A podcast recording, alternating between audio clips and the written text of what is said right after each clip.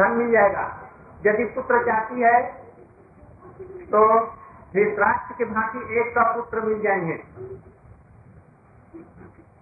यदि तुम लोग कन्या चाहती है तो कन्याएँ भी दस बीस मिल जाएँगी।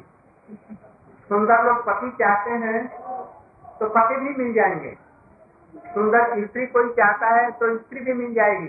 इसमें कोई संदेह नहीं, नाम में इतना प्रभाव। किंतु रावण को एक लाख पुत्र थे शंकर जी ने दे दिए। और सवा लाख नाती थे, और सोने की लंका बनी। किंतु नतीजा क्या हुआ? तो क्या हुआ? सभी तो जानते हैं? आग में जल गई लंका। और नाती पुत्र सबके साथ में मारा गया। एक विभीषण केवल बचा। ये संसार छिपी हुई आग है। इस चीज़ को समझो।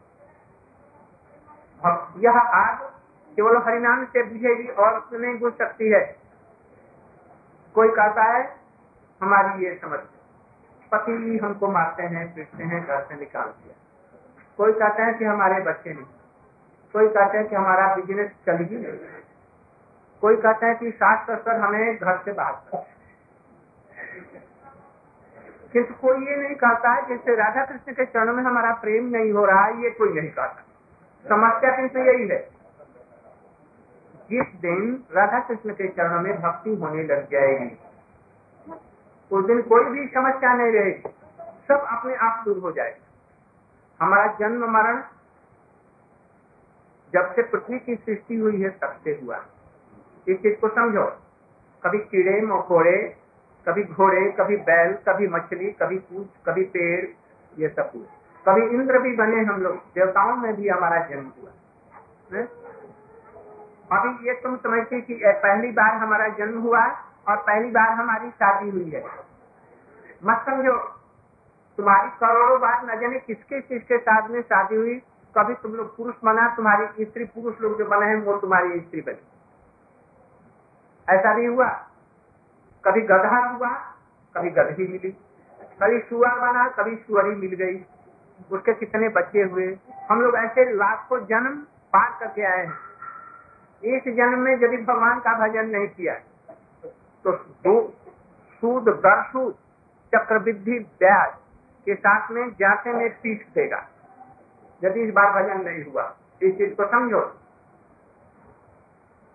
सुअर को बच्चे और स्त्री मिलती है, उसको कोई समस्या है?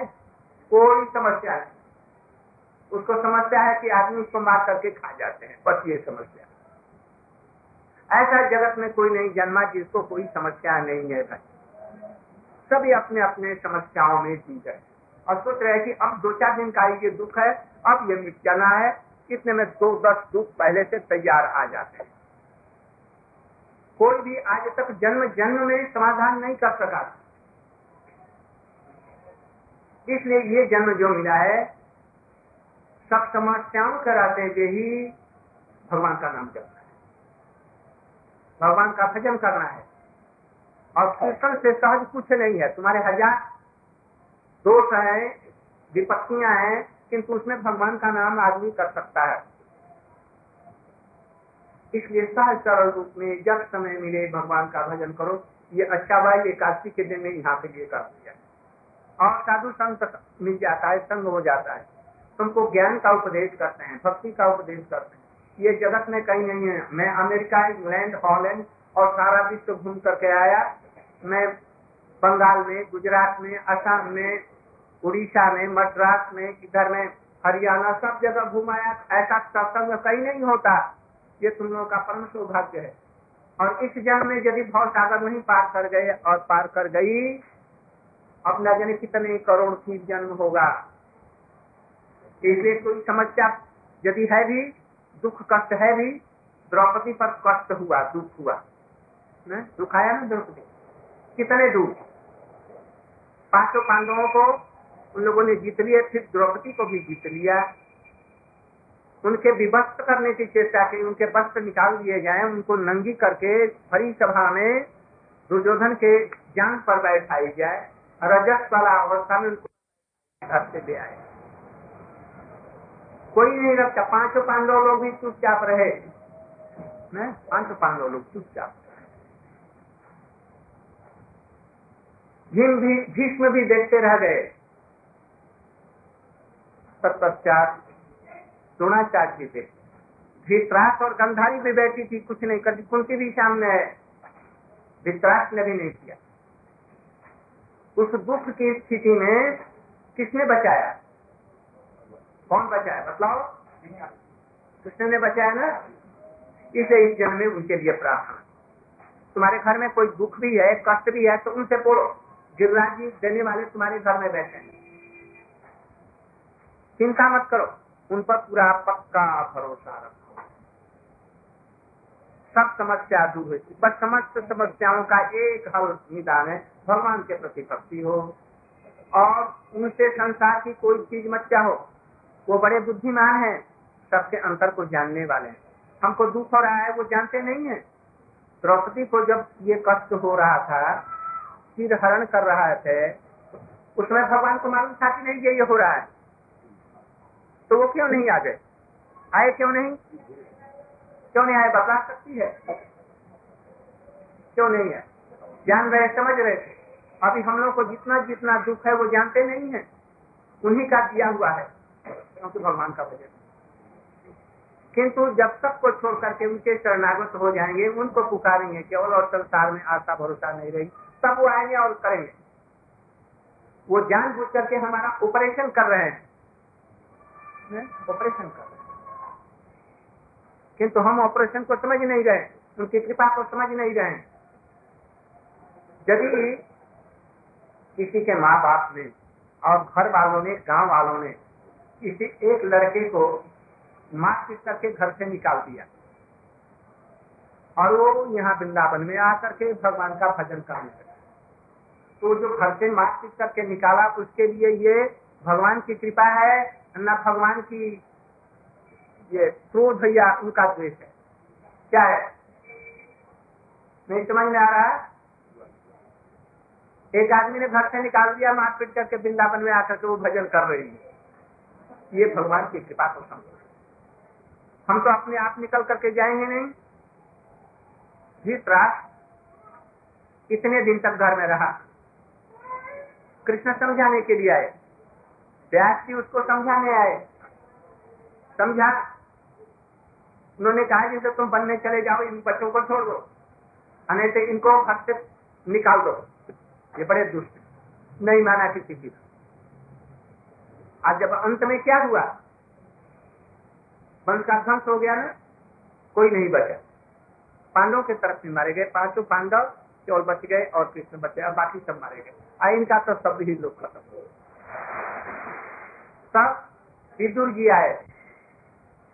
बोले, ये तू क्या कर रहा है? तुमको लज्जा नहीं आती? घर में बैठा है। भीम कुत्ते की भांति तुमको रोटी फेंक देता है। जिस भीम को तुमने मरवाने की चेष्टा की, उसका राज्य ले लिया, और उस वो रोटी का टुकड़ा तुमको खिलाता, तुम खाता, तुमको लज्जा नहीं आती, तुम्हारे लड़के मारे गए, तुम्हारी बहुएँ सब विधवा हो गई, तुम्हारे नाती लोग मारे गए, सभी लोग खत्म हुए। और तुम क्या चाहता है? बोलो तो तुम आप ही से निकलो चलो, हमारे साथ अपने मन से नहीं अंत में विद्युत लेट करके गए और उसको हरिद्वार में रख दिया। अंत में वो उनकी सब गति हो गई। भजन से। तो इस तरह से यदि भगवान ही यदि हम नहीं निकलना चाहते हैं घर से, हम भजन नहीं करना चाहते। और भगवान ऑपरेशन करके कष्ट दे करके घर वालों से यदि निकलवा देता है और भजन की व्यवस्था करता है तो ये तो उनकी कृपा है जो हम नहीं कर सकते। घर वालों से अपमान करा देगा, घर में रहने नहीं देगा, मीराबाई को रहने दिया ये भगवान की बड़ी भारी कृपा थी जो मीराबाई को घर से निकलवा करके ब्रज में ला करके फिर उनको दिया ये तो भगवान की बड़ी और जो अपने बाल बच्चों के साथ में अच्छी तरह से रह करके भगवान का भजन करें वो तो बहुत अच्छी बात है, करें। इसलिए भगवान यदि दुख भी देता है तो उसको ग्रहण कर लो। हमारे पूर्व जन्म के कर्मों का फल से वो दुख आया, दूसरा नहीं देख रहा हमारे घर के लोग हमें मार पीट रहे हैं, अपमान कर रहे हैं, पैसा नहीं दे रहे हैं, ये हमारे पूर्व कर्मों का फल है। बिलबिलाते क्यों हो? मत बिल बिलाओ इस जन्म में ऐसा कर्म करो जब बिल बिलाना न पड़े फिर इस चीज़ को समझो। इस जगत से तुम्हारे कर्म है, वो दुख लाएँगे ही, और सुख होगा तो सुख भी लाएँगे। इसलिए जो पूर्व जन्म के कर्म के फल है, उनको जैसा जैसा हँसते हुए भोग लो, और भगवान से प्रार्थना करो कि अगले जन्म के लिए हम अभी भजन कर रहे हैं, जो हमारी सदस्य इस तरह। यदि तुम लोग हँसते हँसते दुखों को नहीं भोगेगी या भोगेगा तो तुमको भगवान भोगा देंगे। वो तो भोगना ही। है तुम हंस करके भोगो, रो करके भोगो, जैसे भोगाएँगे। कोई रक्षा नहीं, तुम्हारे कर्म है, वैसे कराएँगे। इसलिए इन चीज़ों को समझो। एक समय में भीषम पितामह जी बैठे हुए थे। सत्सज्जा पर सो रहे थे। कृष्ण पाँचों पांडवों को लेकर के, द्रौपदी को लेकर के आए। ये ये पाँचों भाई बड़े दुखी हैं। इन्होंने सबको मार करके और बड़ा भारी पाप किया एक छोटे से राज्य कृष्ण को नहीं समझा रहे हैं, ले गए भीषम पितामह भीषम पितामह जी इनको सांत्वना देने देर पर उन्होंने कहा कि देखो, एक बुढ़िया थी, ब्राह्मण विधवा थी। उसको एक ही एक बारह वर्ष का बच्चा था। बड़ा सुंदर सुकान। घर में कुछ था नहीं। किंतु बुढ़िया किसी प्रकार से भी मांग करके, जैसे तैसे चक्की चला करके अपना जीवन का निर्वाह बच्चे का पाल हो अब लड़का बारह वर्ष का देखने में खूबसूरत अच्छा हो गया। एक दिन बच्चे से कहा बेटा, जरा फूल ले आना, ठाकुर जी के पूजा के वो सवेरे में अभी अंधकार कुछ था, अभी प्रकाश पूरा नहीं हुआ था, वो फूल सुनने के लिए गया। पासी में जंगल में फूल थे। और उसी की घनी अंधकार में जहाँ पर की पेड़ पौधे सब चारों तरफ़ से लगे हुए थे, उसमें जाते ही एक सांप काला निकला और उसको साथ ही साथ वो मर गया। एक बहलिया जा रहा था उसने सांप को मंत्र के द्वारा पट्टी खुद करके पकड़ लिया और एक घड़े में उसे डाल करके ऊपर से ढक्कन दे और बच्चे को गोदी में लेकर के उसके मैया के पास गया। मैया दिखा जैसे हमारा बेटा मर गया। वो देखते छाते पीट करके उसने बच्चे को रख दिया, खड़े को रख दे करके वो भी बैठ गया।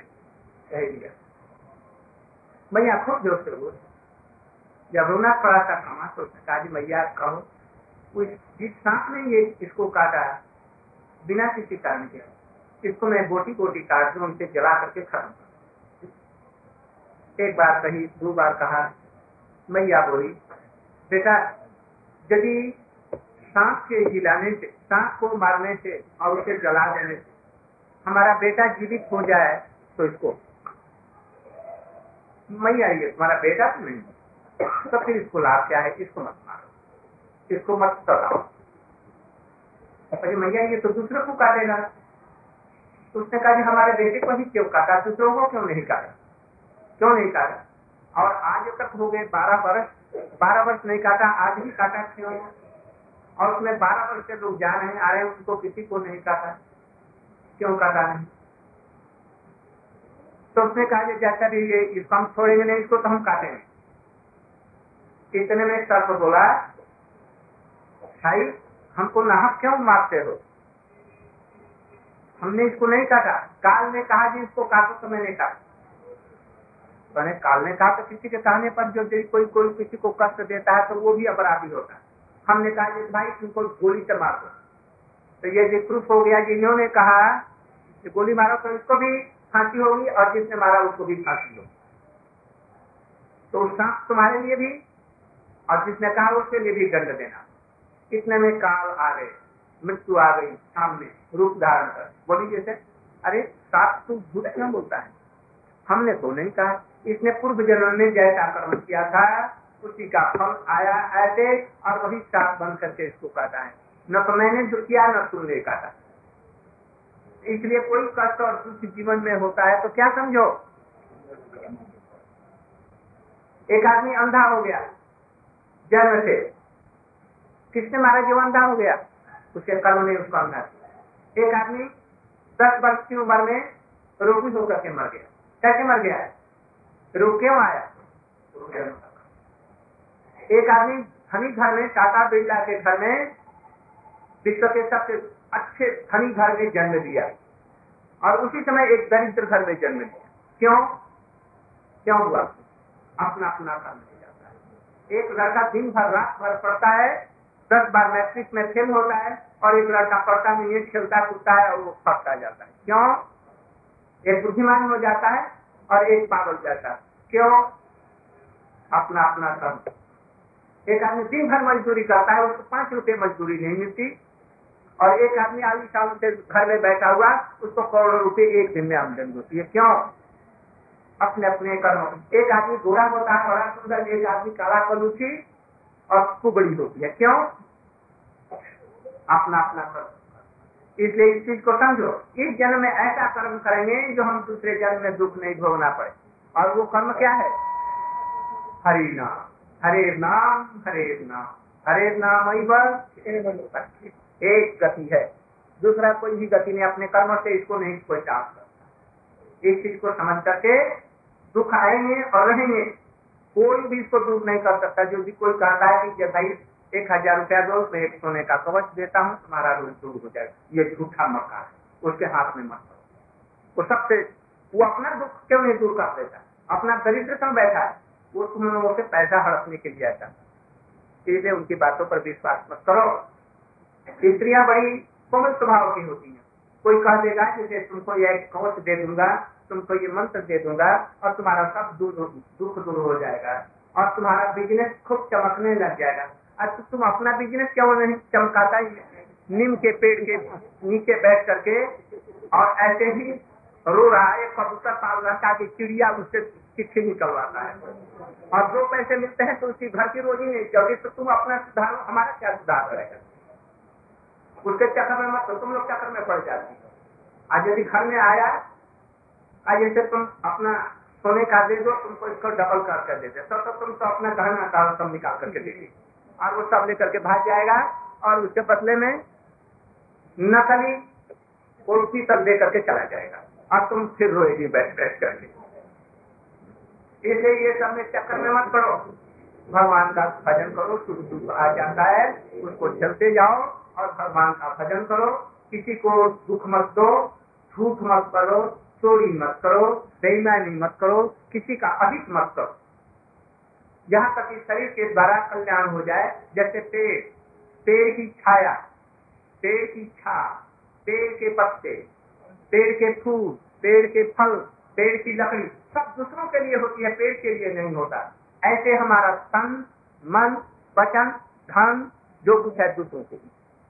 सब तो भगवान का वज़न होकर के तुम लोग सुखी रह सकते हैं या रह सकती है?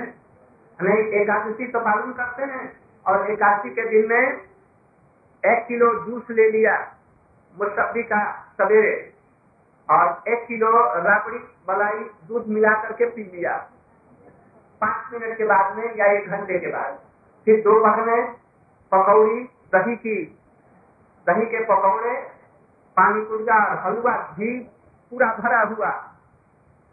और उसमें भी राबड़ी इत्यादि मलाई हुई। मिली हुई। और वो भी डकार गए। और फिर तीसरे बार में फिर कुछ चला। ये एकादशी नहीं है। उपवास करो पूरा। नहीं होता है तो शाम को चार बजे कुछ थोड़ा सा पानी पी लो बस। थोड़ा सा गुड़, आलू उबला हुआ या कंद उबला हुआ लेकर के जीवन निर्वाह के लिए बस। तब एकादशी हो गई और हरि नाम करो, हरि कथा सुनो, घर का काम दूसरों को कष्ट मत दो, चोरी झूठी, बेईमानी मत करो। तब पे एकादशी होगी। आने पे एकादशी का कुछ ला करके दिन भर खाते रहे और सोते रहे, सिर में दर्द है, दुख नहीं पाते हैं, रात भर दिन भर सोए रहे एकादशी के दिन में। ये एकादशी इस चीज़ों को समझो, बुझो। और ऐसा एकादशी करो। अर्थात से यहाँ पर कीर्तन करो, घर का काम भी करो। देखो तो क्यों नहीं भगवान की कृपा होती है? जन्म जन्मांतर सुधर जाएगा। सुख सिद्धांत है, गुरुदारी भजिए राम सब काम दिखा दिया, कोई बात नहीं, भगवान का भजन मत करो, छोड़ो मत। घर से निकाल देगा तो ठीक है, निकल जाएँगे। भगवान का भजन। ऐसा कि देखो, ये अमेरिका के रहने वाली, पढ़ी लिखी, घर में बड़ी अच्छी, और घर बार को छोड़ करके आई है, वृंदावन में रह रही है, कोई चिंता नहीं है, और इसको सब प्रभु ने सारी व्यवस्था करा, रहने की, खाने की, पीने की तो तुम लोगों की व्यवस्था नहीं हो जाए आप लोगों की नहीं हो जाए फिर डर की बात क्या है? कल क्या होगा? यदि महाराज जी नहीं रहे तो फिर क्या होगा? अरे क्या होगा? जो होगा तो होगा। भगवान का भजन तो कर अभी तो कर। इसलिए डरने की और चिंता करने की जो प्रभु जैसा करेगा, उसमें हम सोच रहे। हैं जहाँ रखेगा जिस रूप में। क्या है ना? सही विधि रही है राखेरा रखिए और सीताराम सीताराम। क्या ये झूठ मूठा नहीं दिखते ही है किंतु हम लोगों को विश्वास नहीं होता। विश्वास। तुम लोग आता है मथुरा वन में, वृंदावन में गिरिराज के किनारे और जमुना जी बह रही हैं। कृष्ण की क्रीड़ा स्थली है, हमारा सबका परम सौभाग्य है। यहाँ रह करके यदि भजन किसी का नहीं होता तो वो सबसे संसार में दुर्भागा कोई है तो वो है। यहाँ का कुंवर भी सौभाग्यवान है। यहाँ का गधा कुत्ता भी सौभाग्यवान है वृंदावन का। ये के कुत्ते को जो रोटी डाल देते हैं, ठाकुर जी का भोग उसका कल्याण नहीं और कहाँ मिलेगा उसको? ब्रज की धूली उसे मिलेगी? ए, ब्रज की का कितना मूल्य है, समझो। जिससे ब्रह्मांड अखिल रह सकता है। ये समझो। इसलिए भगवान के ऊपर में भरोसा करके भगवान का नाम करो, सर्व रूप में एकादशी के दिन में खूब कीर्तन करो घर भी करो और जो सुख दुख आता है इस तरह करा करके अपना गौ